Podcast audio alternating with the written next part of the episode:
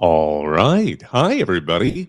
It's RCFB Talk 155. It is Tuesday night. This is when we like to hear from you. So if you'd like to join us, just go ahead and hit request. It's a good time to talk college football. It always is a good time to talk college football, but we just wrapped up week one, week zero, pardon me, and um, we're heading into week one. So I'm just going to go ahead and fire off that tweet that lets folks know how they can join us from the Twitter app. You can just hit request in the lower left hand, and uh, I'd love to hear from you. Otherwise, there's so much to talk about. First of all, I mean, there's a hurricane that's heading right now towards Florida, and, and we just wanted to give our, our thoughts to all those in the path of uh, Hurricane Idalia. Um, you know, I know there's a lot of campus closures right now. Obviously, more than just colleges are being affected, but we've seen that most of the major universities in its path from Florida, Florida State, especially um, UCF, USF, as well as schools stretching out uh, FAMU, uh, Georgia, South Carolina, we're seeing closures in uh, various campuses. So we hope that everyone stays safe. Um, and listens to uh, emergency uh, alerts where possible. You know, obviously the National Hurricane Center is a very reliable source as well as your local authority. So we just wanted to say that at the outset. Also, a couple of quick housekeeping items. There's a couple of items going on right now at RCFB. Just wanted to remind everyone that we're having our fun free pick'em, and it's been back and it's bigger than ever. Lots of prizes. You know, if you haven't entered yet, a random participant who plays this week is going to get another custom Yeti prize because Yeti is one of our sponsors. There's going to be a beverage bucket that will be provided. Um, if you want, you can just head over to, I guess it's pick'em.redditcfb.com. We've got all of this information stuck to the top of the subreddit. But I just wanted to mention that if you'd like to enter and, and see if you have a chance for that uh, Pick'em prize. You know, another kind of interesting thing that came across, we, we've been meaning to tweet this. We haven't had a chance because every year during the season, we pick the biggest blowout of the week, including week zero. And we look everywhere in college football and we call it the Cobra Kai Award. And somebody threw it across our desk.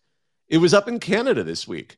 Western, which is Western Ontario, which is actually like one of the three really good teams up in Canada, which is like Division Two. I mean, they play Canadian rules, but they're uh, close to being like a Division Two style of program.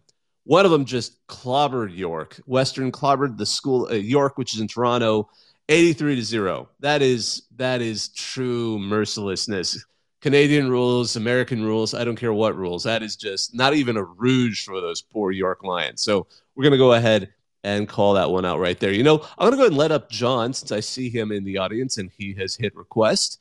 Add him as a speaker. Again, whatever topics you'd like to talk about, there's so much um, going on. You know, actually, I'm also going to mention there was one reply in the tweets. Let's see here. Uh, Paul Bryant Davidson, crazy college football take for you. Colorado blows out TCU this weekend, but loses the rest of their games by multiple scores. Boy, wouldn't that be something else? I, I mean, can you imagine the hype for Deion Sanders if he managed to blow out, uh, you know, the uh, reigning runner-up uh, from the national title game? But at the same time, uh, that would be amusing. Although I don't think that would necessarily happen. But man, oh man, I mean, hey, you know what can we say? Last year's Irish national champs didn't win a game on the mainland. I'm thinking Notre Dame will probably fare better than Northwestern did last season. So it's Notre Dame's time to shine and return from uh, from Ireland and, and see if they can, can have better luck than uh, Northwestern did last year. But John, what's going on? Hey man, how you doing today? Great. Hey, well, I just had a quick question. Um, regarding Herm Edwards, uh, I know you, you probably saw this week that uh, Arizona State gave himself a one year bowl ban, and I'm kind of curious how someone in Herm Edwards' situation gets in, you know, gets essentially a whole slew of, of recruiting violations, and essentially very quietly gets to go back to ESPN without any questions going his way, which you know, I you know this bowl ban really affects a, a lot of those poor seniors who, you know, especially really worked hard and really wanted to try to bring the program to a bowl game this year and really now they're really in a spot where they can't really. There's nothing for them really to accomplish. So I'm just kind of curious what your feelings are and this how, just the I guess the quiet you know the you know this the really the dead quiet from the media about just how Edwards just just seamlessly transferred back over to media life. Yeah, it is funny how college, you know, coaches and and some athletes as well can just kind of go off into the sunset and join. Because I mean, and of course for Herm Edwards, it's returning to ESPN, but um, yeah, it it's a tough situation right now. I mean, I was reading Jon Wilner tweet a little earlier this week. You know, it's not just that Herm Edwards is one of the worst hires in recent Pac 12 history, it's that everyone knew it would be the case ahead of time. Everybody except Crow and Anderson, the president and uh, athletic director, you know, and they paid Edwards to go away. Where's the fiduciary obligation to the school? In other words, where is the responsibility of the uh, the people that even hired him to begin with? And then he went on to say, the seniors should lawyer up and demand to know why the bowl ban wasn't imposed before the portal closed in May, because now they're now stuck on this team that is not going to be able to play in the postseason. What changed in the past three months? Who knows? Answers could be useful in trying to gain eligibility waivers for 2024. So Wilner was quite upset about the way that was all uh, hot on the hotline about what happened over at Arizona State, which is what John is referring to that they've uh, Arizona State's agreed to impose a one-year bowl ban. You know, they got a new head coach right now. This is stuff that apparently happened um, during, I believe it was during the COVID season. So, you know, a lot of people are griping about it on RCFB, that's for sure. And going more to John's question, you know, what what does this mean for Herm Edwards? I, I mean, that is the sad thing that has happened for a long, I mean, far longer than the recent memory where if a coach can get in a lot of trouble for running a program in a way that they do that gets them through all these violations, they can go to the end. I mean, heck, you know, depending on how you decide it went. I mean, Pete Carroll happily went to the NFL. None of the stuff that happened to USC affected him there with the Seahawks. Herm Edwards had he gone to the NFL would have been in the same boat, but likewise, you know, here we go. He's he's at ESPN, and and it's it's kind of unfair. I mean, it could affect him if he decided to stay within college football but if you leave the uh, the profession or leave, I guess what is managed under the association. I mean, you could theoretically talk about going to the NAIA or a JUCO, but I mean, you know, realistically, if you're you can't, the the the NCAA could still go after you, or still at least do a for cause or something that would make it difficult to hire you. But if you don't stay in that same thing, you know, you're scot free. And you're right; it can be kind of a unfair situation where someone can create a, a situation. Again, I don't want to speak too specific to Herm Edwards in particular here, because I don't want to necessarily accuse him of something uh, beyond what the school is obviously acknowledged and is, is self-inflicted, pardon me, self um, self-imposed a bowl ban for. But yeah, it is the, the unfortunate nature of it where you can get these kinds of unfair circumstances. But that was a good question and uh, and an interesting way to start off uh, the the whole Arizona State thing. I think it, it's not as paid attention to, especially now that you know we've had a little bit of the the Pac-12 realignment shuffle. And we know those guys are going to the Big 12 as they head into this season. But it is unfortunate. It is unfortunate, and I can totally see why, especially for folks who are Sun Devil fans. This is just a really frustrating situation, and um, it, that that's almost an evergreen comment. But of course, anyone at Arizona State is still thankful they're not the other four teams in the Pac-12 that are kind of stuck uh, which you know I, I, hate laughing at it. And we can t- talk more about what seems to be heading in that direction. It seems like there might be some lifelines out there, but but everything is delayed. You know, I want to allow someone else up here, and I promise to get to everyone who hits request early on. Um, let's see here, real Nick Butts, what's going on, man? What's up, man? How you doing? I'm good. How are you? Awesome, awesome, hanging in there. Um, so I just wanted to address something that, that's really been bothering me all off season. Now, granted, I'll, I'll go ahead and preface this with I, I am a Clemson alum and a lifelong fan. But do people seriously think that Florida State is better than Clemson this year? Do, do people seriously think that Florida State is, is going to the playoff and, and, and beating Clemson possibly twice on the way? I, I I just I mean, you know, last year Clemson pretty much dominated that game. I feel like Florida State scored two garbage time touchdowns. I just don't see it. I just don't see it. But you know, I think you've, I, and it's interesting. I, I, I agree with why a lot of Clemson fans feel that way because Clemson has been the team, and and certainly Dabo has a lot can you know he can coach and and I and you know the preseason. I mean the AP aren't they like they're side by side this season? It's fascinating to see. So I think more about what's going on is there's just more optimism with Florida State, and to an extent, there is. You know, you bring up an interesting question: How much of that is truly deserved? How much of that is the hype of last season? That oh my gosh, Florida State might be back because they went through some tough seasons in Tallahassee, and uh, and again, again, we hope they're they're going to be fine uh, after the hurricane that goes through right now. But the I think we're going to learn a little bit more about them. I mean, because the nice thing is, you know, obviously they're going to try and settle at least once on the field, if not twice, as you mentioned.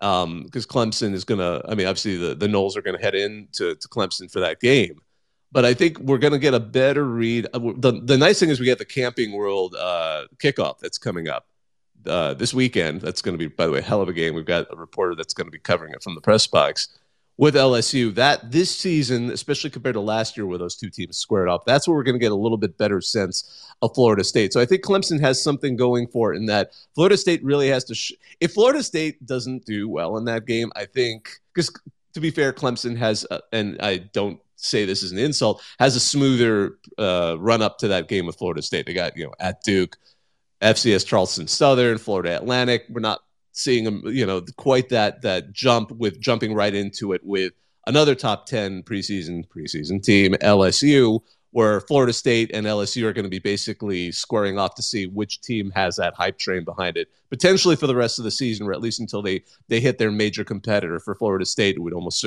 as you said, it's Clemson. For LSU, you know, the the SEC's got a couple of other teams they got to worry about, but I think we're going to get a sense of it early, but I get why Clemson fans are, are concerned about that. I think this is to an extent. Are we seeing what would happen with to go to other conferences, a USC or Texas, where you know the the Texas is back meme, or you know is USC for historically would be overrated in the preseason AP poll, even if they had a mediocre year, just because it was USC. Um, is that what's is FSU in that boat? I mean, what do you think about that? Is that do you think there's a bit of that going on? Yeah, definitely, definitely. I I just I, I think a lot of people just just want them to be really good this year. You know, I think I think a lot of people just miss the days where they were where they were the dominant team in the ACC. And I mean, we'll see what happens. I mean, yeah, that that Sunday night game, week one. Um, shoot, I guess that's just in a few days um, yeah, that'll be very telling. But man, we'll, we'll see what happens. We'll see what happens. Exactly. That's the exciting part about it. I, I, you got me hyped up now for more of that Sunday's game than I ever thought. Probably it's Sunday or Monday. I forget what day that's going to be on. I think that's uh that's the Monday. No, that's the Sunday game. I am I'm now so yeah, hyped for that game. That is going to be great to watch those two because again, yeah, if, if Florida State just buzzsaws through LSU, everyone's gonna go like, "Uh oh, here they come." But um, yeah, I think to some extent, because if you think about it, we talked about this. Sorry, a bit like in the off season. Florida's had the the top Florida schools have all been pretty down recently with Miami, Florida, and FSU. So last year, FSU was able to kind of finally start to look like they have. They're at least at a position where they were when it was those three teams dominating everybody, or at least being the, the being powerhouses in their respective conferences. But but yeah, now eh, with the all three schools having gone through recent down periods, I think maybe there is that excitement that okay, it's Florida State is the one that's emerging, but it could soon shift to the others if Florida and Miami start to to show more of a pulse. But we'll see. That was a great question. Thanks so much. Let's see here. I see we got uh, yeah boy Ron who wants to join. Let's let you up. Um, go ahead and let you up here. So much stuff going on, by the way. You know, one other topic I wanted to hit as we're kind of waiting. You know, somebody did some analysis on Twitter uh, or X, you know, or X going to give it to you, or what I want to say it. So, looking at the new clock rules, because as you know, there were three new rules that went in on the uh, on the, the NCAA rules to, to speed up the game allegedly but they did the math on a seven game sample of week zero. So again, it could adjust with time. I mean, seven games is not how you necessarily want to set it, but just from the seven games they analyzed, the average number of plays was down 7.8%. That's to be expected. You know, went down to about 63.3 plays per game versus last season with a sample of 896 games. There were uh, 68.7 plays per game. But here's the annoying part. Okay, so 7.8% of plays, less of them. the average length of the game only went down 1.4%, which adds up to three minutes. So we lost almost 8% of the plays that were being uh, run a game, but the game has only, uh, the actual length of the game has only gone down by three minutes, which, as you can guess, that seems to be just, oh, wow, more commercials. So less plays, more commercials. We'll see how that pans out. Obviously, that's seven games versus a nearly 900 game season but we're gonna have to that that's something I'd like to see more on as this moves forward. I'm sure there's gonna be people tracking that as we keep going on. But yeah, boy, Ron, what's going on? What's on your mind? Wait, that's crazy. Oh, there's only 63, like 68 plays a game or something. Yeah, last that's season real? there was an average of 68.7 plays per game. Um, that feels very little. And then yeah, and then it's gone down to now 63.3 but there's only a three minute difference in playtime, which means they're filling it with something else because it's not like people are are doing you know Tecmo Bowl with Bo Jackson running across the field in both directions like nine times before you finally score a touchdown because he was Bo Jackson in the Tecmo Bowl. But uh, yeah, what's on your mind, man? Yeah, I, uh, I was going to say, uh, I just want to get your opinion on. Oh, before this, actually, I just want to say, I love it when people call in and talk about like a rival school or something. It's so funny because I feel like as long as I've been listening, I've never heard any of them say that their rival is not overrated. So I just thought about that with the last. Guy. That's what's so called. lovely about. It. I can't blame them. I mean, eh, but also, I mean, if you're a Clemson fan, like they've been in the national championship in recent years, and Florida State's like, okay, cool, you had a, a like I get it, but of course, Florida State could very well go through, and and it could be, you know, what was it, 2012, 2013? When was the last time? But I mean, they could they could still do it again. I mean, I'm not I'm not doubting the the Noles at all. I know um, Barrett Sallee did a whole thing on which teams he thought could enter the playoff, but really, I mean, and I agree with the, the criticism was actually he mostly named the teams that could theoretically win the championship because TCU proved that you know any team could theoretically make the make the playoff uh, and get to the championship game. But yeah, for the ACC, his picks were Clemson and Florida State were the only two with a reasonable chance. Um, and I think that's reasonable. I mean, his Big 12 pick was just Texas. Yeah. Big 10, he thought, you know, Michigan, Ohio State, Penn State. Pac 12, he went broader. He said Washington, USC, Utah, or Oregon. And SEC only, you know, the Alabama, Georgia, LSU, and then Notre Dame. So um, those were his picks for college playoff contenders. He Notre, he put Notre Dame on there. You know, I I feel like they're. I mean, we are just talking about this with, with, teams that sort of get hyped for you know no matter what. But I mean, hey, Notre Dame clean the clock of uh, AFC Richmond. Pardon me, Navy so uh, you know they um, they I guess until they they prove otherwise, Sam Hartman seemed legit. But again, it was Navy, so we'll uh, we'll wait. We we should apologize to maybe, anyone maybe in I'm Ireland. For, we got to give Ireland better games. We really do. I don't know what it takes, but uh, we got to ship them something. I, I don't know how, but uh, ship them like some wild midweek action game against even programs that otherwise would maybe not fill their stadium, just send them to Ireland and uh, do that. See how that goes. You know, why not? You know, it'd be cool. Notre Dame versus USC in Ireland. you know, and those two fan bases could afford it. You know, there's certain fan bases that you'd love yeah. to see there. The the ones that travel. I mean, it was th- it was neat that Nebraska went last season. I think that was wonderful. Northwestern. I mean, they're neat, but they don't travel. But a team like Nebraska, a team like Notre Dame, there's there's teams that do travel, and and plenty of them. And it, you know, I I feel bad. Those aren't the games necessarily for more more. Um, those are more of the uh, the the super wealthy alumni. I love those games. You know, so I do sympathize at why you don't necessarily want to do those all the time because it's not like if you're a person who has to kind of scrounge money to get to see because games are ex- so damn expensive at home anyway. To then add a trip to Ireland and all of it. So I do sympathize with that, but they're kind of neat to see for sure. They're fun. All right, so yeah, back to what my original question was going to be.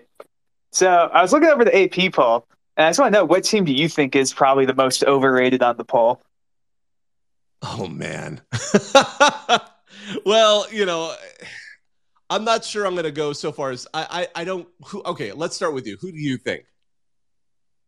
Oh, I'm going to go Texas. I will always say Texas. I I have never once believed them to ever be back, and I will never believe them to ever be back. Really, this year they they actually legitimately look pretty good. I mean, uh, I don't know. If- yeah, yeah, that's always. But that's I feel like we do this every three years with them. Like, oh man, this is this is the year. Like, oh, they got some guys who are juniors and seniors. They got a sure, I forget their quarterback's name. He's actually promising. I like yes. him.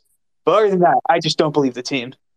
Okay. Um, you know, I'm curious to see. I I'm more curious to see if th- there's so many Pac-12 teams up there that I'm kind of hesitant to think all of them are going to be as good as they are right now. I mean, you've got obviously USC, and it could very well be USC. Certainly against San Jose State, the defense looked about as bad as it did last year, um, except this was against a team that wasn't as I guess as good as Tulane or as good as Utah or as good as the other teams that clobbered them last season. But uh, that did not look good for USC, so it could very well be them. And as a number six in the preseason AP, I don't think they looked it. I think they looked like uh, maybe a, a mid mid like somewhere in the teens.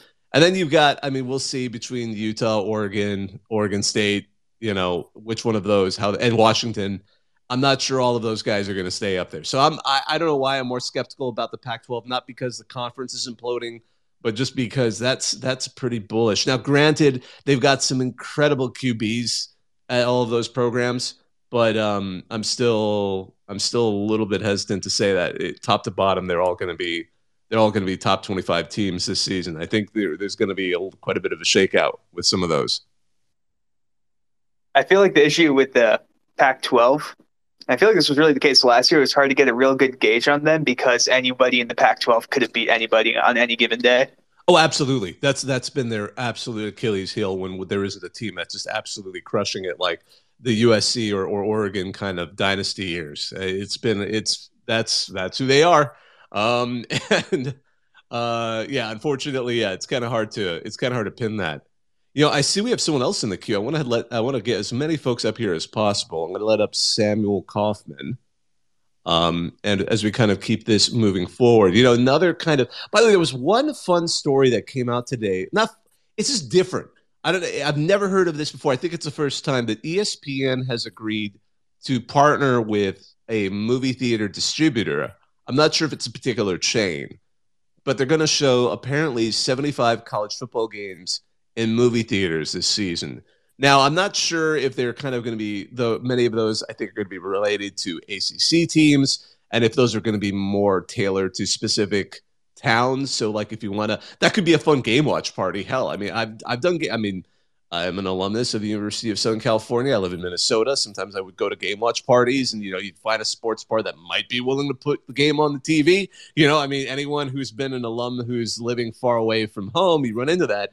But the idea of you know, like if you're an ACC rich city like a, a, a Charlotte or you know, an Atlanta metro area, I could see there being a desire for a bunch of fans to get together in a in a movie theater just to kind of have a game watch party and you know bring able to bring candy, you know, whatever, you know, popcorn, all that stuff, and make a mess and not have to worry about necessarily pissing off some homeowner. But uh, so that that they've announced that, and the other games are going to have apparently they're going to have every New Six bowl plus the college football playoff semifinals and the national championship. Not entirely sure about the details of distribution um, but this is something they're doing, and I'm, it'll be interesting to see if it has any legs. Idea of having some of these college football games being shown in movie theaters. So, yeah, that'll be something to look out for. It'll be something interesting to see how that goes. Um, but anyways, I know uh, let let you up here, Samuel Kaufman. What's going on? Hey, what's up? Hey.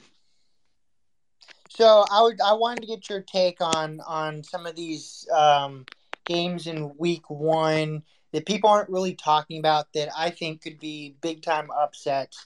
I mean, Texas Tech going to Laramie, Wyoming seems like an obvious choice of, you know, what can go wrong will go wrong in a place that you can't really prepare for. It's 7,600 feet, uh, where Lubbock, Texas is not even, you know, is like I think at 2,000 or 3,000 feet. I and if we, you know, I've been hearing so much about Texas Tech being so hyped up as like this dark horse when even when Mike Leach was coaching at Texas Tech, they were never really talked about like this. So I think that could be a major, major upset. Uh, you know, they just go up to Laramie, lay an egg, and Wyoming just you know, run the ball down their throat for four quarters. Yeah, Wyoming always gets that kind of like, can the team handle the altitude? Because it is the highest stadium in um, FBS football.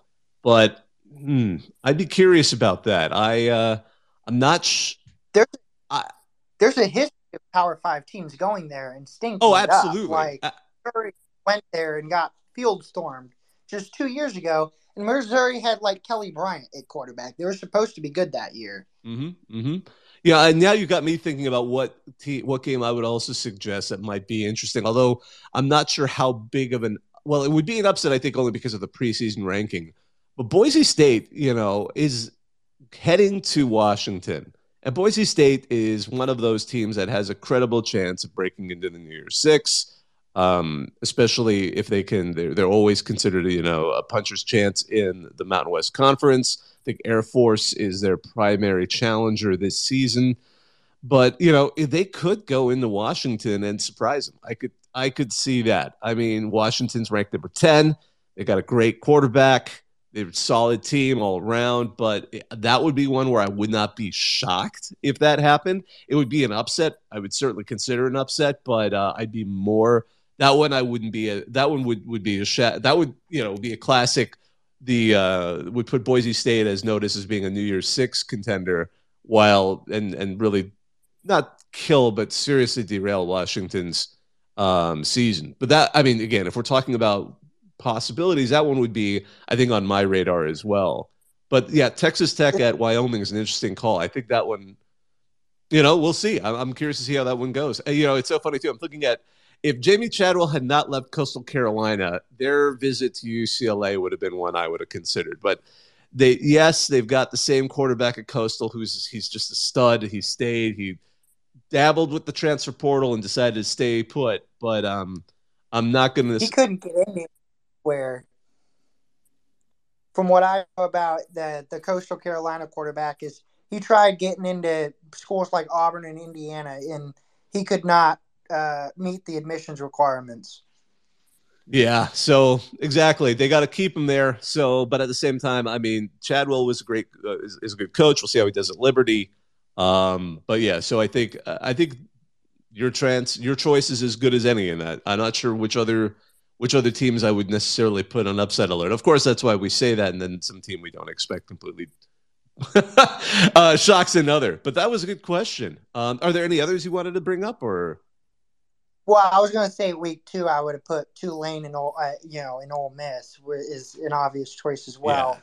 Yeah. Um, yeah, and then I was going to ask um, what your thoughts are about how the new play clock rule could help a team like an Air Force upset, you know, a big Power Five school this season. How some of these teams, like a Wyoming, could just run the ball consistently and effectively and basically just kill two, three quarters of an entire game just holding on to the ball. Yeah, that's a great point because the the point as we were talking about earlier, the the from week zero, the stats are is that it reduced plays by you know nearly eight percent um, in terms of uh, sorry, I had that number in front of me. Uh, nearly nearly eight percent reduction in the number of plays uh, just in the seven games that this person had uh, studied in week zero. So that those were pretty straightforward games. Obviously, Navy tends to play a little faster sometimes, but you know it, Notre Dame just ran over them.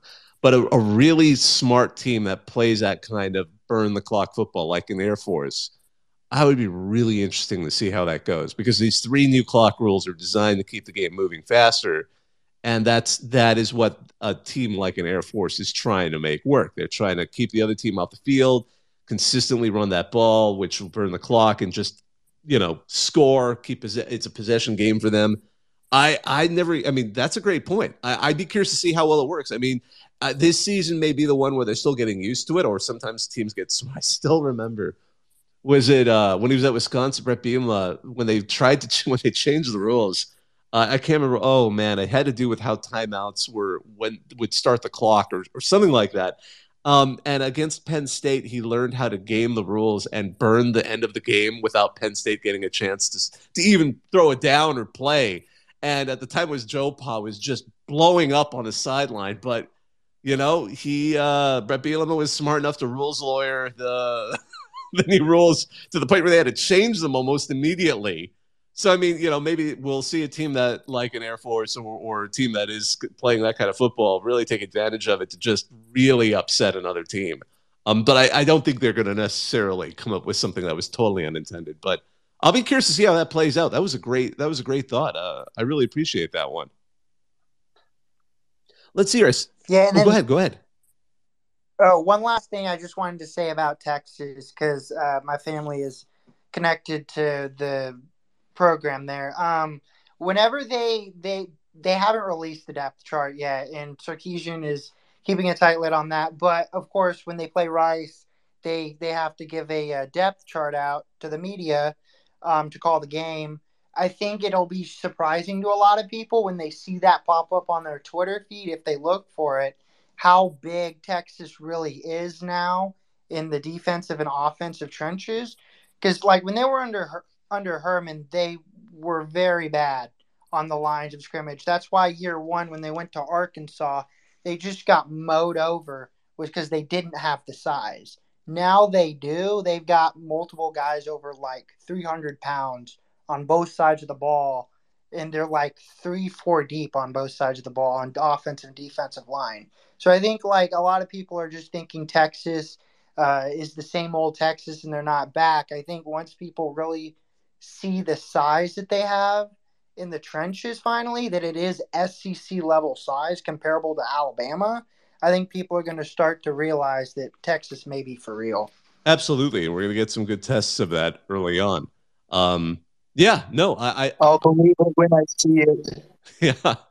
But uh, I don't disagree with any of that. Thank you for that. You know, and it's funny. I just remember there was an article earlier this week about what you were talking about, not releasing depth charts and um, it was, I believe, it was in Atlanta. Pardon me, in Atlantic. Sorry, Audrey Snyder with the Athletic uh, wrote about that. You know how it's a silly season with all the coaches playing games with these depth charts and trying to be secretive about it and not let the other team know who's coming up. You know, on the other side of that Week One Texas game, or that first Texas game, uh, we do know who's starting for Rice, which is hilarious because it's JT Daniels, who this will be his third time starting a game against Texas. The the twist to it is it's all three have been with different teams. He started against Texas with USC in 2018.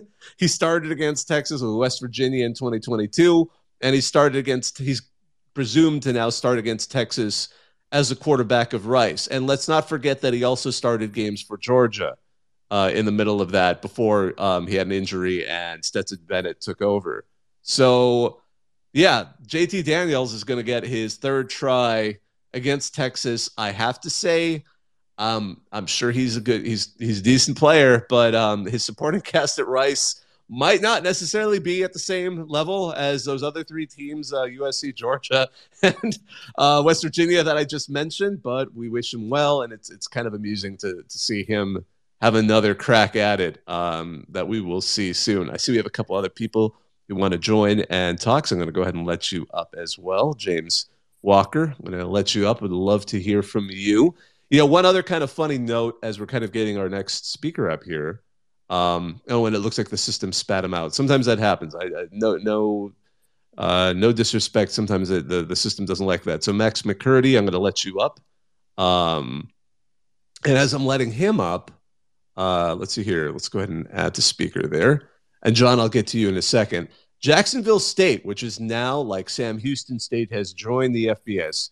They currently have the highest FBS winning percentage of all time, 100%, because uh, with a minimum of zero games. They they had their victory over UTEP, and uh, good for them, which, as some of you may know, their head coach is Rich Rod, um, uh, which Rich Rodriguez and Brady Hoke at San Diego State and Don Brown at UMass. Three head coaches who won their week zero games, all coached at Michigan at one point or another. Two of them head coaches, Rich Rod and Brady Hoke. And Don Brown was the defensive coordinator there um, for several years before returning to UMass, where he was a uh, head coach even when they were not at the FBS level. But um, let's see here. Oh, looks like the uh, looks like our last caller wasn't able to come up. That's fine. Uh, I saw a hand up earlier. But um, oh, there you are, John. Go ahead. Yeah, hey, yeah. I was just I was just gonna say real quick. I put the uh, I found the uh, tweet regarding the games are going to be at the movie theaters this weekend. Put that in replies if anyone's curious what four games they're going to put out there. Absolutely, we appreciate that. Yeah, and I know it's on. Uh, I know most people have reported ESPN's. It, the funny thing is, it's ESPN. If you ever have a press website, that's most people don't know. It's literally just ESPNPressroom.com. So if you ever hear ESPN doing something and you just want to cut the crap and just go right to what's actually happening, you can always go there. That's like their uh, media to media website. They don't advertise it that much, but anyone can like check it out if you really want to know um, what's going on there. Um, let's see here. I'm going to go ahead and let up someone else. Let's let up Betting Monster. I see him in the audience. Um, he had his hand up. You know, uh, one quick note on college game day apparently uh, big and rich come into your city was retired as the opening song. So i know some people really like that. I feel really old because i was kind of like what is this song? when it first came out. So i still kind of think that. And then i remember they added like a rap interlude um, which works. But i mean it was i remember when they added it because it was like wait where did this section come from one season? Um, but yeah i guess they're going to be playing a new song. We'll see how it goes. Um, not people are entirely optimistic, you know, as, as a USF fan, the Big John put on RCFB, but who's going to put the ting in my tang tang? Um, but we'll see. I mean, some people were hoping it would be Johnny Cash as I've Been Everywhere. That would be an awesome one. But we'll see. I guess we'll all see Saturday when the, the new one comes up ahead of the Belk kickoff. You know, I, will probably, God, am I that old? Uh, the Duke's Mayo Classic. Sorry, the Duke's Mayo Classic, same stadium, Charlotte Sports Foundation. We love them. Before I forget, by the way, and, I, am gonna get to our, our the, the call I just let up. Um, we are actually having an AMA tomorrow uh, with the Duke's Mayo Classic. They're really fun. They love to run their AMA, their Ask Me Anything, as the bowl itself, or as in this case, the kickoff classic itself. But the the Duke's Mayo Classic, they we put it on RCFB. Um, we'll probably sticky it. Um, it's I think our it, we've got a tweet just in our mentions re- recently linking if you want to ask questions to the Duke's Mayo Classic. But it's going to be fun. They're just talking all the silliness. Will they do a Mayo dump? I don't think they're going to do one for the kickoff, um, but they do for for the Classic. But they do it for the the bowl game. It's North Carolina versus South Carolina. It's all the Carolinas. I'm sure East Carolina will be standing outside the stadium asking the ACC to let them in. But uh, it should be good. So Anyway, on that note, um, betting monster, what's going on? Hey, thank you for uh, bringing me up to let me speak. Uh, yeah, I'm. I want to ask you, um, if you don't, if you have time, I just want to ask you a couple questions and, and, get your thoughts on this. And this is uh, going into uh, last week in that game with uh, USC.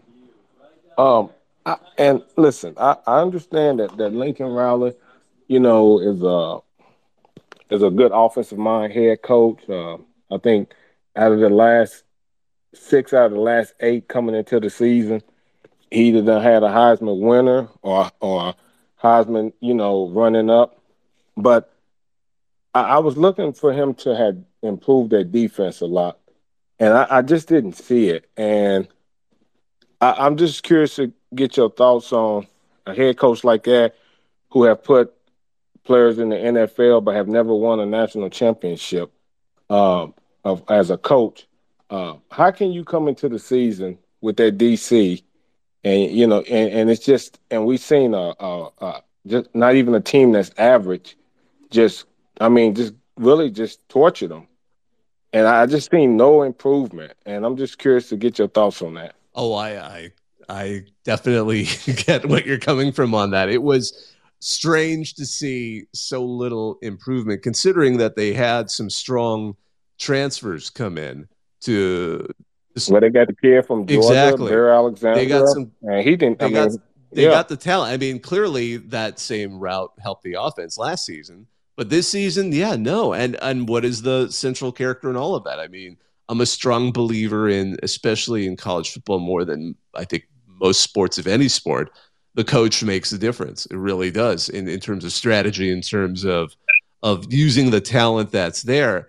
And a lot of folks were mm-hmm. surprised that Grinch, the defensive coordinator, was retained last year. But correct, correct, Alex. Yeah, Grinch. and the assumption was mm-hmm. that okay, they're gonna maybe give him more talent. Maybe they just didn't. They were so focused on improving the offense, which clearly worked, that they didn't get the talent to help him run a good defense. Of course, I know a lot of folks who were Oklahoma fans who, and looking past the obvious Schadenfreude, a lot of them were just wanting to see Lincoln Riley fail, fail, fail. And I get that. But they were like, this is what we saw from this anyway. They were kind of not shocked to see the defense at first season. But now, as we've talked this offseason, they brought in some talent, some and in addition to just recruiting, they've they've brought in via the portal some solid talent, and still against in San Jose State, it should not look that way. Now, of course, we say that. I mean, you know, just the caveat. Yeah, there's a chance San Jose State's actually awesome. We find out as the season goes, but I mean, we're going to assume that's not the case because that's less likely. Um, mm-hmm. I, I, if they can't get it together by mid-season, I mean, if they can't get this together soon, it's going to fall apart real fast. Um, so I, I, I, I think that is, I, I think that this. Listen, and, and like I said, I, I, I could be wrong, and I like to be proven right. I, I, think that it's going to fall off a cliff, and it's going to fall off a cliff real quick. Yeah, I agree because you can't. I mean, they're going to get into a firefight real fast. I mean, luckily for them, I don't know how Nevada's going to look this week. Um, I'm not sure Stanford is in any position to really be much of a challenger, but pretty quickly by well, that's the thing. Yeah, there's there's their schedule is a little light at the beginning. I mean, they can get away with it. You know, we may see some. They they keep getting away with it with Nevada, with Stanford, with Arizona State, Colorado, Arizona. But then you're going to get Notre at Notre Dame, Utah, Washington, at Oregon, UCLA. So will they end up Correct. being a team that's that somehow mysterious, like not mysteriously, but goes to six and zero, oh and then just gets you know at best five of the last six games. I mean, if they can't get that defense together, it wouldn't be out of it wouldn't be unheard of. Where they in trouble. They they in trouble and then they don't and and that's what was the issue last year against Utah. Their defense. They just they just they can put up points, but they, they if you can't stop them on the other end, you got a major concern. And then another question I wanted to ask you real quick. I know you probably got some other speakers coming up, and, and you kind of had brought this team up real quick. And I, I know a lot of people, you know, for us with uh, Notre Dame, but listen, I I understand it was Navy, and, and I'm not I'm not taking anything. I, I, listen, I put to you like what what Notre what Notre Dame did to a lot of people, they thought that's what they were supposed to do. But the way I look at it is, you coming in with a new offensive coordinator since Tommy Rees ain't there. You brought Par- Parker in as your new OC okay, and you brought in a new quarterback. Now I understand this is the same quarterback that's been in college forever. They came from Wisconsin, which I believe the head coach up there in Wisconsin, Norman Brown, if he don't do something quick, he's gonna lose his job. But anyway, um, to me, I thought that I, I, knew Notre, I knew Notre Dame would get there. I just didn't know how the first couple drives was look. They went right down the field. Well, actually, they went right down the field back to back and score. And he looked like he'd been in this offense for years. And I know a lot of people listen, I, and I and I'm not over jumping the gun because I think this is one of the best uh, quarterbacks that Notre Dame done had in a while, even even over uh, Jack when they had Jack, when they had uh, when they had Book back then, when they had uh, uh, Chase Claypool and all them receivers up there back then years ago under uh, Brian Kelly. But I, I, I know that a lot of people is high on uh, Kelly. I mean on uh, Caleb Williams winning this Heisman. But I'm, I'm gonna say this real quick, and, and I don't want to overjump the gun, but I'm just going on my eye test. Uh, now they don't have. He, I don't know if he necessarily have a deep threat down the field like Notre Dame have normally had, or maybe what he had back in Wisconsin. I mean West Virginia. But with that run game and the way uh, he fit in. To me, we may need to keep our eye on this team because I think this team could be a team that could really make some noise. And I'm, um, we still got to see some challenge. I understand that because Navy ain't really too much of a challenge. But one good thing I'll take away from this game, real quick, that I do see improvement even with the defensive coordinator was last year they got in that second half they let the fullback destroy them. They shut that shit down this year. They did not let that boy go off in the second half. And this is just a sleeper team that I think people need to really keep their eye on. I think they're gonna make some noise. You know, the only thing I'm going to say, and I, just because I'm sure there's going to be people out there listening, uh, Sam Hartman was from Wake Forest. So you're like, I love it because you're like, well, Wisconsin. No, it was West Virginia. I'm i mean, my, my bad, Wake yeah. Forest. My, no, my, my bad. No, no, no. It's yeah, cool. Been, no, but I he was awesome. No. I, mean, he was awesome at Wake right. Forest. I mean, he's, you know, right. And so it wasn't right. shocking to see him plug in the Notre Dame. And I think that was part of what he wanted. Because, yeah, and suddenly, unlike being at Wake, where he was a great player and everyone was giving him respect, mm. suddenly when you're at Notre Dame, yeah, you're actually more in the Heisman conversation because it's to an extent it's Notre Dame, to an extent you got a, a lot more variety in opponents. It, it, the there's no real conference there, so he's going to get to play against USC. He's going to get to play against a variety of teams. Although, yeah, but real quick note: this is such a I love minor trivia in college sports. Um, next week, actually, I should say this weekend. Um, Notre Dame plays an FCS program for the first time in its history. Notre Dame has never played anything other than other FBS programs or equivalent thereof. Tennessee State is heading into Notre Dame Stadium. Uh, the HBCU that'll be an interesting one to see. It's uh, but I just want to put that out. And UCLA was one of the last three. They're also playing uh, an HBCU that's coming up. Um, that's going to be interesting, especially because but but Tennessee State, you got Eddie George going in there as the head coach. I'm looking forward to seeing that. But I, I don't think that's going to be. Uh, listen, I, I, listen. This is the same quarterback that we seen beat the Florida States. Okay, in the in oh, the yeah, ACC. Hartman, so listen, you're right, Sam Hartman. To me, I'm gonna say this, and then then I'm a, I'm a, I'm gonna you know let you get back. I think, and, and this is just me, and it ain't just because what he did this past weekend. I think that he is a better quarterback to me, this is just my and he have been in the league for a long time. I think he is a better quarterback than anybody in college right now. Because the reason why I say that, I think he's is actually an NFL ready quarterback that's still in college. I think with Caleb Williams, I think it's the system that fits him. I think with Sam Hartman, I think Sam Hartman can can go in anybody's system and still be good. And actually, we have seen it. Absolutely. We'll see. And I, am looking forward to seeing how he does this season because so far he's exactly what Irish fans were hoping for. But I just wanted to thank you so much. Those were some great points, Betting Monster. It was, it was a pleasure having you up here, man. Um, and again, if you'd like to join the conversation, you can always hit request as we kind of go into the final, roughly, oh, 13, 15 minutes. A couple other little headlines I wanted to kind of touch on because it's sort of fun to sort of look at what's happened across the week. Um, you know the there was supposed to be um, a meeting on last night with the ACC about whether to expand or not. Unfortunately, there was that tragic uh, shooting at University of North Carolina campus, so it's been pushed back. Uh, we again, we wish you know we our thoughts are for everyone over there. But going back to just sort of the thoughts at hand, since it's been postponed, we can I guess talk about it still.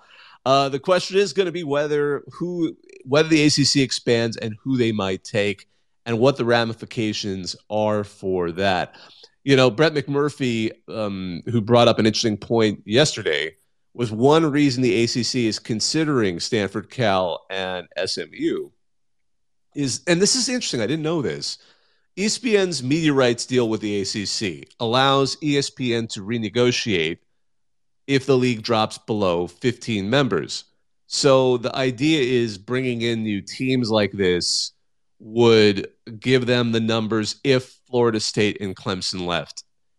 So to put this in other words, they wouldn't be allowed to renegotiate because the idea is if suddenly Florida State and Clemson got out, they would renegotiate. They would be happy to start that automatic renegotiation to give the ACC less money per team. But if somehow the ACC never drops below that magic number, they can't. So for the rest of the media deal, they're paying this slightly less less attractive um, group of teams, you know, the same amount of money they were paying when FSU and Clemson were there. I'm not sure if that'll end up coming into play at all, but it was an interesting note to the peculiarities of the media deal between the ACC and ESPN. Because again, as we know, there is some grumbling going on with Florida State, especially and Clemson, about the money distribution and how even if they do an uneven distribution, those two programs would not get the same amount that the SEC programs would be getting, and they would much rather be in a different conference that could pay them more, especially after what happened to the Pac 12. You know, it was interesting too. I know Dan Wetzel wrote an, uh, an interesting article at Yahoo about the fact that, and we've heard this before, SMU is basically willing to pay to just be in the conference of the ACC. They are willing. I mean, there was another John Canzano, uh, the the writer in Oregon. He's like major SMU donors said between you know I guess these are major donor families, the Hunt family, the Miller family, and the Armstrong family, and 15 guys I know. There's pockets there to cover 100 to 200 million dollars worth of costs in a seven year period. So we're basically getting the school that is known and best known for paying for the best running backs in the Southwest Conference, saying like, look we will just basically pay the school at the rate it would get from the ACC so the ACC doesn't have to pay it. Just please, dear heavens, let us into your conference. Um, Stanford similarly seems to be willing to play for almost nothing uh, in terms of taking uh, money out of the ACCs. Uh, with with them, as I said last week, they've got a you know they've got a, like a thirty billion dollar endowment. I say you hold out on Stanford until they're willing to pay each team like $10 million. Let's have the first team that pays the other teams to join the conference. Let's let's take advantage of the the uh, the Montana Max, the Richie Rich, you know, team out there. But um, another kind of rumor that popped out there this week, and this one came from Michael Silver, who is a columnist for the San Francisco Chronicle. Um, so again, I'm not sure the veracity of it, but it certainly isn't coming from Random Blogger 105. Um, as Cal and Stanford attempt to finalize a deal with the ACC, the Big 12 has surfaced as another potential landing spot in a scenario where all four of the remaining schools could still join the Big 12. I'm not sure where that would go. That is by far the best news to ever cross the uh, those unfortunate fans who we we hope are fine with at Wazoo and Oregon State we'll see where that goes. That was one of those kinds of stories that you see throw out there and you kind of keep an eye on it, see if it develops anywhere. Ross Dellenger over also over at Yahoo nowadays, if you have missed that he moved from SI. But uh, he was kind of updating something we've also been discussing, which is the, the renegotiation of the college football playoff in the sense that starting next year, for two years, starting next season, not this season, we're going to have the 12 team playoff which was supposed to be a, what they call a six plus six. The five, six automatic qualifiers, which are going to be presumably the way it's written, the six top conference finishers, which would be the P5 plus AG5 team, would automatically be in the playoff plus six at large. With the implosion of the Pac 12 for next season, there was a question of how to reorganize it because it sounds like there is consensus among the, the remaining P5 that it needs to be redone. Um, but there is some question of how. It seems like the lead is now what seemed to be the most fair version of it, which was five plus seven, i.e., the four remaining P4 plus uh, G5 plus seven at large teams. Sankey over at the SEC, the commissioner there, had suggested going just 12 at large teams, but that one seemed to have a lot of problems, a lot of pushback, and potentially bringing up the same political uh, pushback that caused the BCS to widen out to uh, the model that we know, where they went to the plus one, where, where they went from just only four BCS games, including the championship, to four BCS games plus the championship. Um, for those of you old enough to remember that, because I feel really old when I say things like that.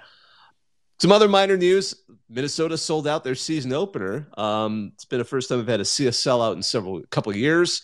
I'm excited about that because I'm going to be covering that game from the press box over at TC. Well, gosh, I keep calling it TCF Bank Stadium. The bank bought another bank. They renamed themselves Huntington, whatever.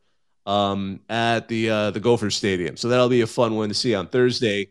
Um, I'm looking forward to that. It'll be interesting to see how Matt Rhule does there. Someone in the replies actually asked what my take is on that game. Since I'm covering it, I'm not going to say a position. He also asked who's going to win versus Florida and um, Utah. I'm going to say this with uh, if Utah's quarterback is still injured, I'm definitely not sure how that would go. Cam Rising is is a major part of that Utes offense, and um, at the same time, it's going to be interesting to watch Florida have to come out to uh, anywhere west of the Rockies. Well, this is technically on the Rockies, so you're not really west of it, but we'll we'll see how that goes. And I hope, by the way, for those of you out there, I hope any Florida fans, I'm sure there's thousands of you listening, no, but I mean that would like to to go out there. It's a beautiful place to see a game.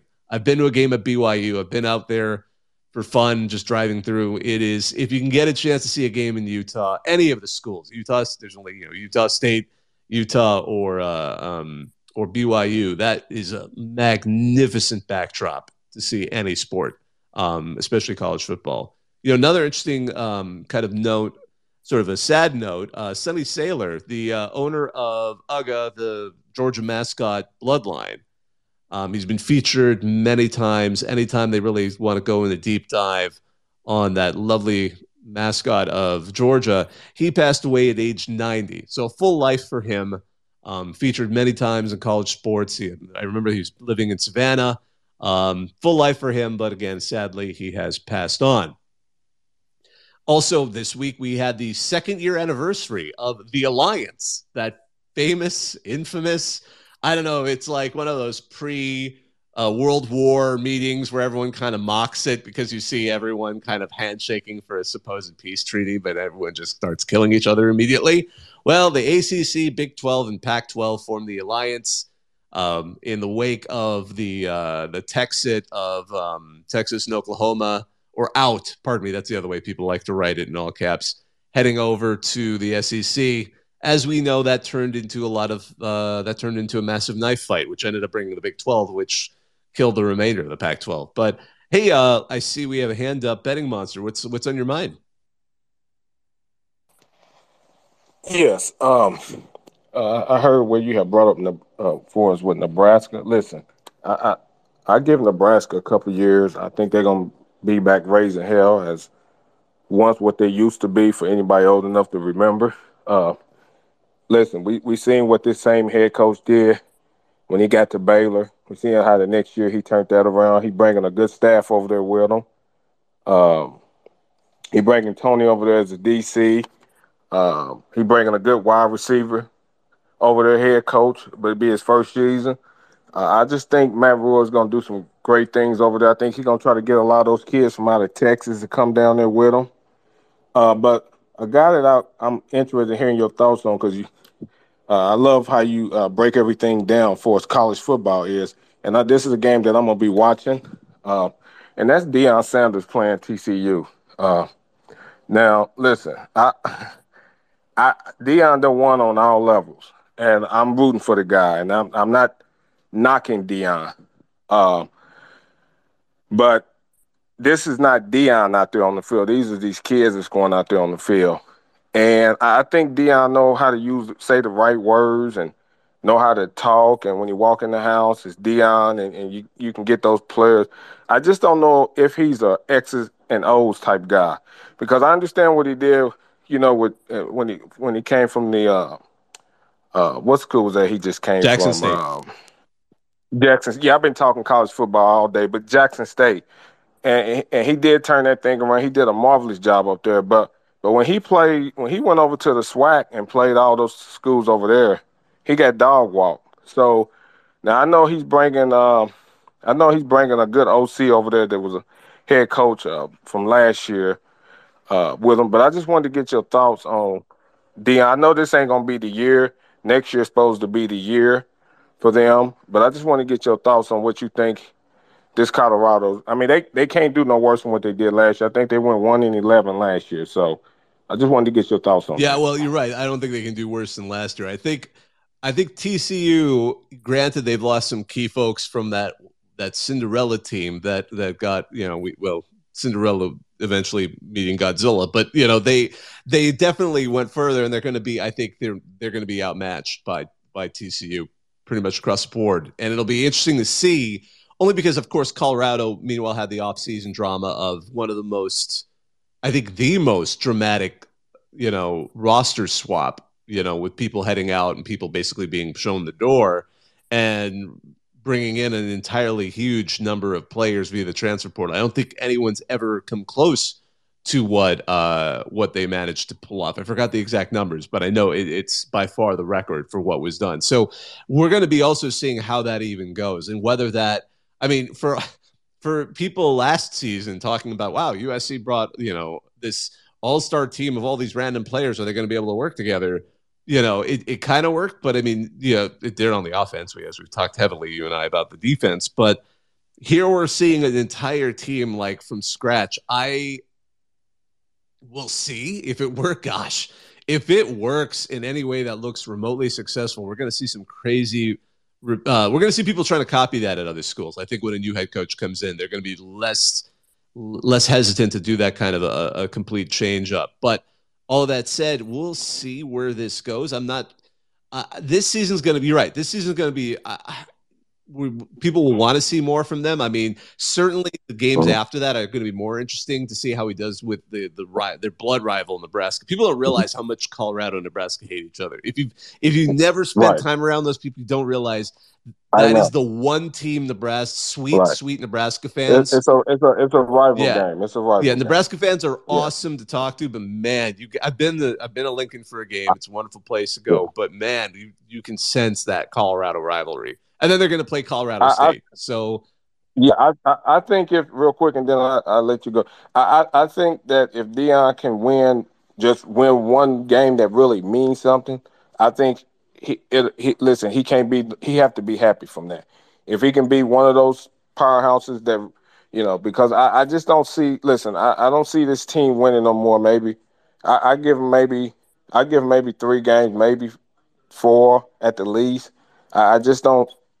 I, I don't think that they just ready. But I mean, he, even he said they're not ready. Like I said, they're bringing a new OC, uh, you know, over there, Sean Lewis.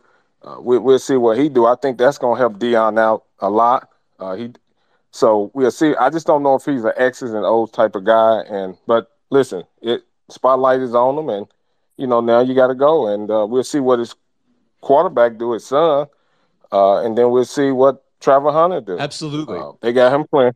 Yeah, they got him playing two position, corner, you know, cornerback and receiver. I think he should focus more on being a receiver. That's where your money's at. But uh, we'll find out. Absolutely. I'm looking forward to that. And yeah, again, we'll see if he can be more of a CEO coach and rely on folks like Sean Lewis and Charles Kelly as his coordinators. Let's see here. I see I led up um, level up Luke. What's on your mind? Hey, Bobak. Uh, thank you so much. Uh, thank you uh, for doing these spaces. And just as a Syracuse fan, shout out to Sean Lewis. He's phenomenal. So, I mean, I'm definitely cheering for him.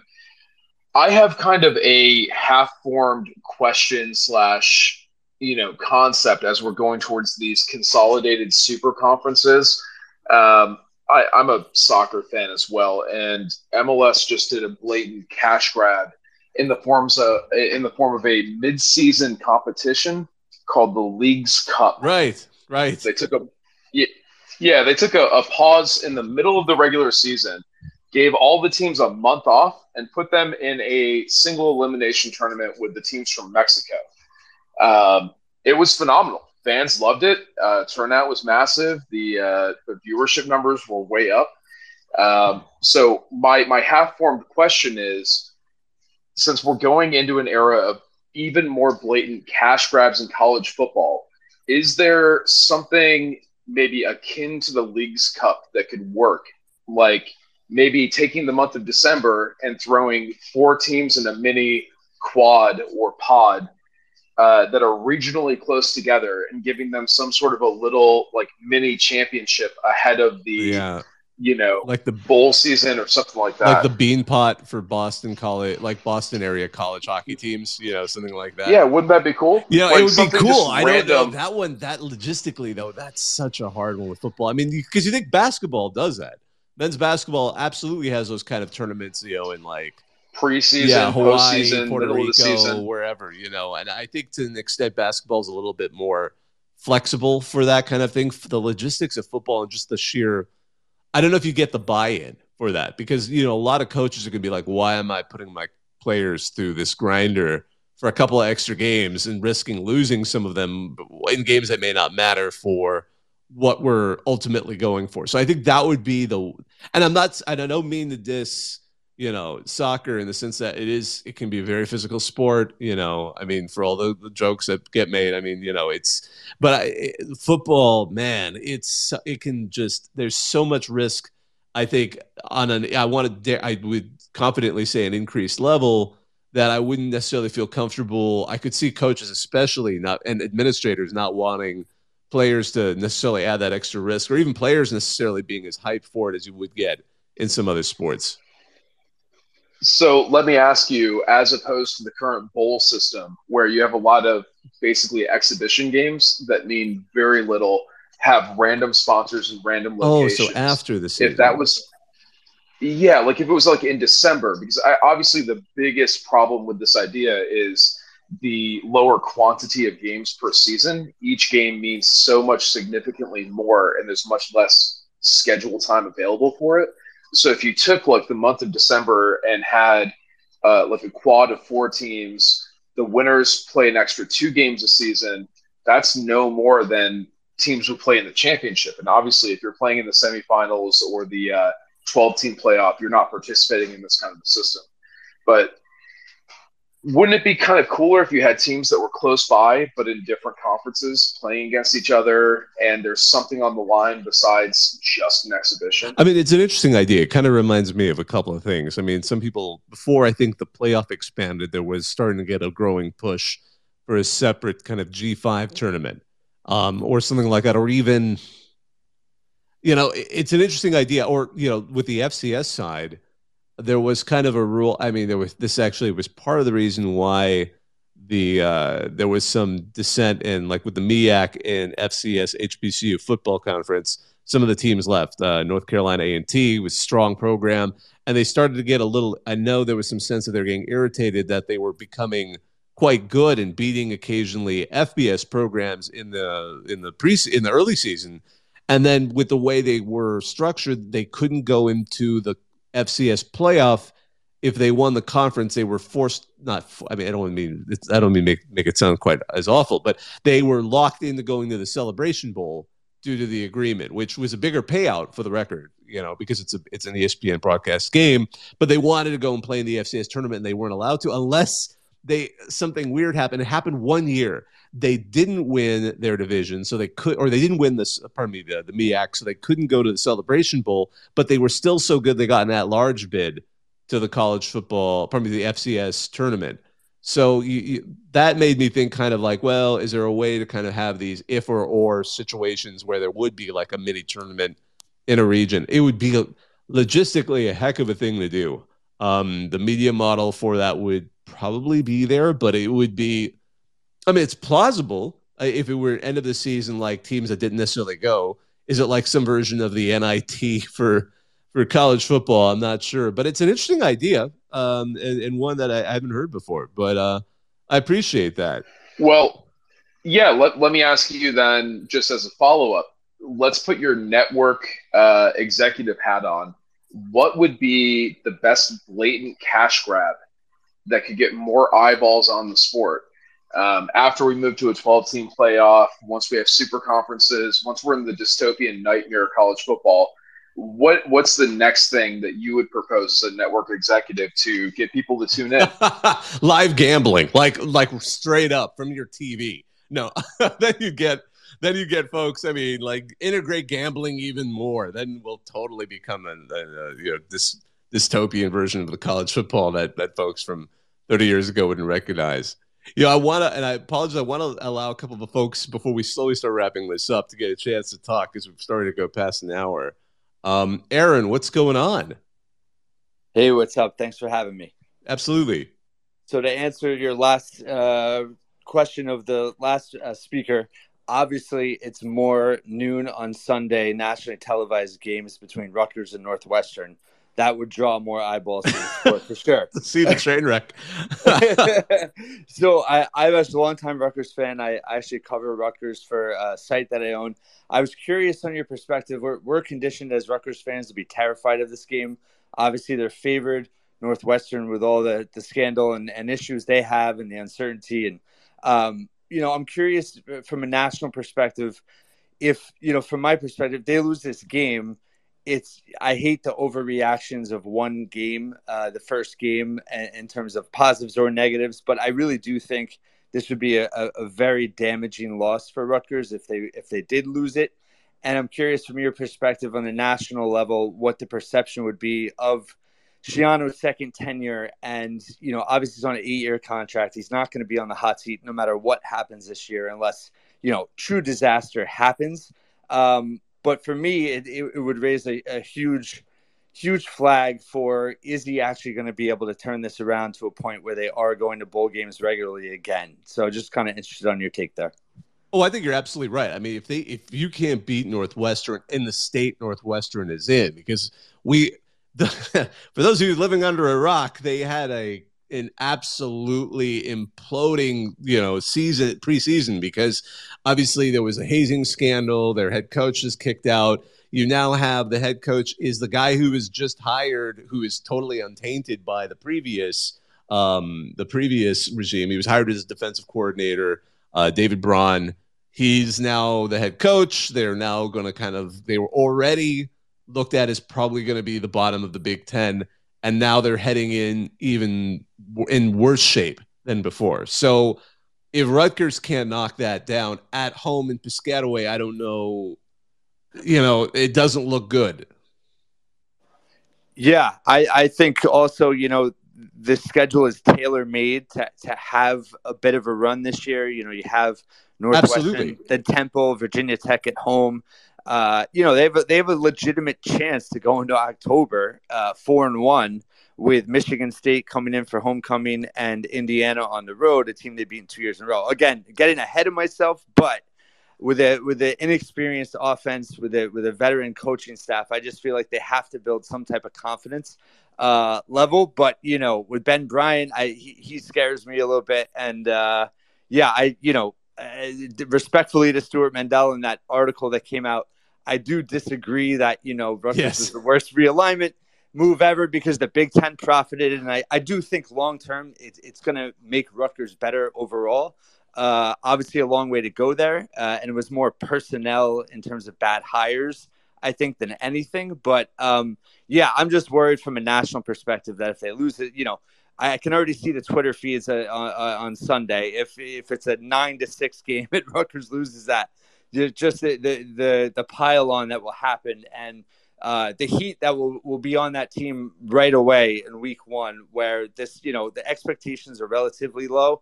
Uh, you know everyone would be thrilled with six and six in a bowl game, um, but yeah, just in terms of his overall trajectory uh, it, it, feels like this is uh, as big of a game in terms of a, a, tenure as as you could have kind of at the phase he's in. Absolutely, that would be that would be a cluster uh, completely. And but the thing is, and I just want to go back to what you said earlier. I agree. The schedule for North Rutgers, pardon me, this season is you know six wins would be the goal. You know, any more would be would be would be icing. But there is room in that schedule for Rutgers to actually manage to at least get to at least some minimum bowl you know bowl qualification which would be a victory and which would be a great way to build off of it because we know Schiano can get Rutgers moving um, the question is can can he get there again and here in a second tenure but I really do appreciate that man that was uh that was some great that was some great insight and some great thoughts on what's going on um, on a pair of teams that not necessarily everyone's paying attention to but we certainly will as we head into week one. You know, I want to just mention a couple of other interesting stories that may have been missed. The one that kind of struck us was um, it's in FCS football, but on the side, even fewer people pay attention to because the University of San Diego is a small Catholic college in San Diego. Don't mistake them for San Diego State. Um, but they play FCS, they play non scholarship FCS in the Pioneer Football League, along with like kind of a national conference of like Valparaiso, St. Thomas in Minnesota, um, uh, Davidson in North Carolina, etc. But something went wrong really recently. So there was apparently a hazing incident. They haven't been going on the details, but the quote is nearly half of the team is suspended. Um, they're not sure how many of them are going to show up for their opening game at Cal Poly, which is a scholarship Big Sky team. But wow, that's one of the bigger ones we've read so far. So I mean, again, that's that's one of those ones where I doubt any of you have like a real rooting interest in San Diego or even Cal Poly. It's just one of those where you kind of like hear the story and you're like, ooh, that's going to be a mess. Um, kind of, we're going to slowly go ahead and wrap up here as we do, uh, I just want to make sure I've hit everything that we kind of want to. I think I hit most of the things we wanted to talk about. There's so much going on college football. It's so wonderful to be this close. Like we're past week zero. We're in the middle of getting ready for week one. All the teams are going to get a chance to play. Um, I just want to say, uh, oh, and my my good friend uh, Jake HTO boy, who is one of our reporters, he was at the uh, Ohio at San Diego State game. He said one of the running jokes in the press box of week zero was look at this. Look at this time the clock running after. Me, look at all this time the clock is running after the first down. Um, we may finish one or two minutes sooner than before. Just to go back to kind of those numbers that were crunched uh, in that tweet I mentioned earlier on this evening, with the numbers for the first seven games or seven games that were looked at, with these new clock rules, the three rules designed to speed up the game, the average number of plays was down 7.8%. So 63.3 plays from 68.7 plays across last season. But the actual length of the game was only down three minutes. So we just made the game a little bit faster, really just to fit in more commercials. So hopefully that isn't the true case. Maybe when we have more than seven games, uh, we'll we'll see that'll actually work out better in the end. But if it isn't, I really hope they uh, they retool those rules. What can I say? But on behalf of all of us at RCFB, my name's Bobak Ha'Eri. This was RCFB Talk 155. It's always great talking to all of you, hearing from you, and let's head in in week one. We wish all your teams well. Take care. I'm hang up and listen.